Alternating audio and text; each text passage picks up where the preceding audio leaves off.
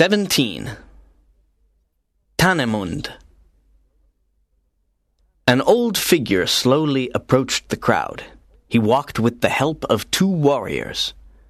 His face was dark and wrinkled. His hair was long and white. He wore a long headdress of colored feathers. His robe was of the finest buckskin. Around his neck he wore big silver and gold medals. These were gifts from white men he had met in the past. The handle of his tomahawk was made of gold. This was Tamenund, the venerated chief of the tribe, who is sacred to his people. He was the father of the Delaware nation.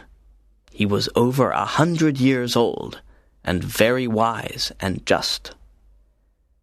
Tamenund knew about Cora and the other guests in his village. He spoke in a firm voice.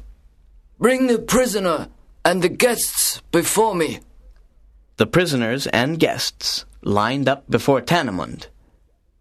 He looked at them carefully. Then he said, "Magua, you can take Cora Monroe because you asked us to take care of her. Now you can have her back. But the others came to our village freely. They are our guests. Guests here are protected." "But they are our enemies. They are all enemies of your friends, the French. And so they are your enemies too," shouted Magua.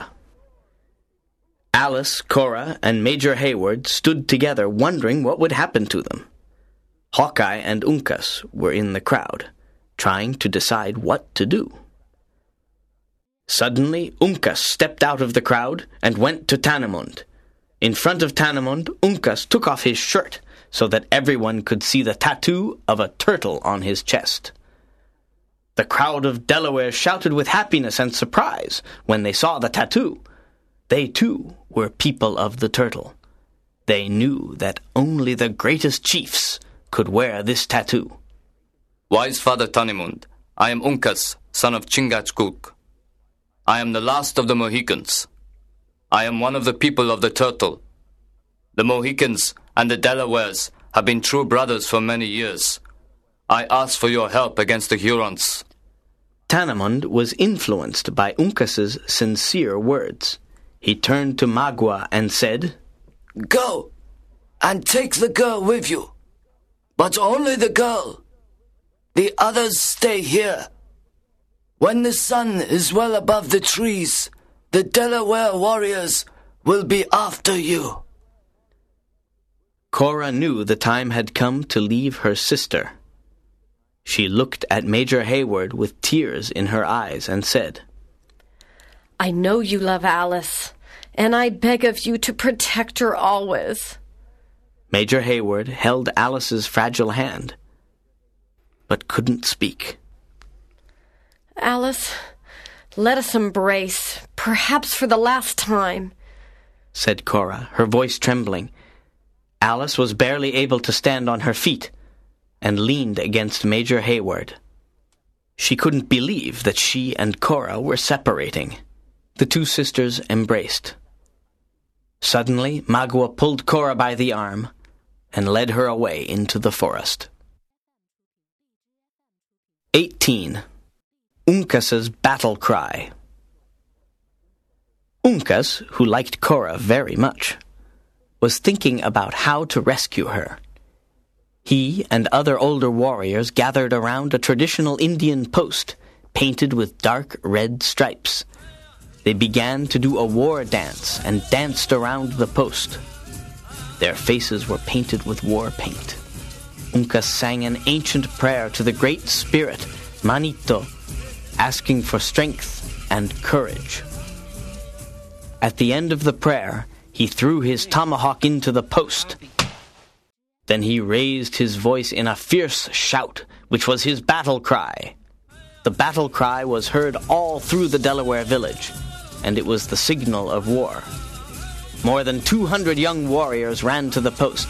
They too began dancing the war dance and throwing their tomahawks into the post. War on the Hurons had been declared. Uncas kept his eyes on the position of the sun. which was reaching its high point in the sky. It was time to follow Magua, rescue Cora, and attack the Hurons. The Delawares were divided into two war parties. Uncas led the main party to attack the Huron village. Hawkeye and Major Heyward led twenty warriors to the beaver colony, where Chingachgook and General Monroe were waiting. Hawkeye's group would attack from behind to surprise the Hurons. The two war parties left the Delaware village and entered the forest that separated them from the Hurons. They moved silently and quickly. The only sound in the forest was the wind. As they approached the Huron village, Hawkeye heard footsteps coming from the bushes. He immediately pointed his rifle at the bushes, but then he saw David Gannett's friendly face. David was amazed to see an Indian war party approaching. He told Hawkeye that he had just escaped from the Hurons and was seeking help. Help? Asked Hawkeye. We've declared war on the Hurons, and we must rescue Cora. We need help, David. Come with us. David joined the group and said, I saw Magua taking Cora into a cave in the mountain. I think he left her there. He left her in a cave? Interrupted Major Heyward. Then we can surely rescue her. I'll take my twenty men and attack from behind the village, said Hawkeye. Uncas, you and your warriors will attack from the front. In the middle of the confusion, we'll go to the cave and rescue Cora.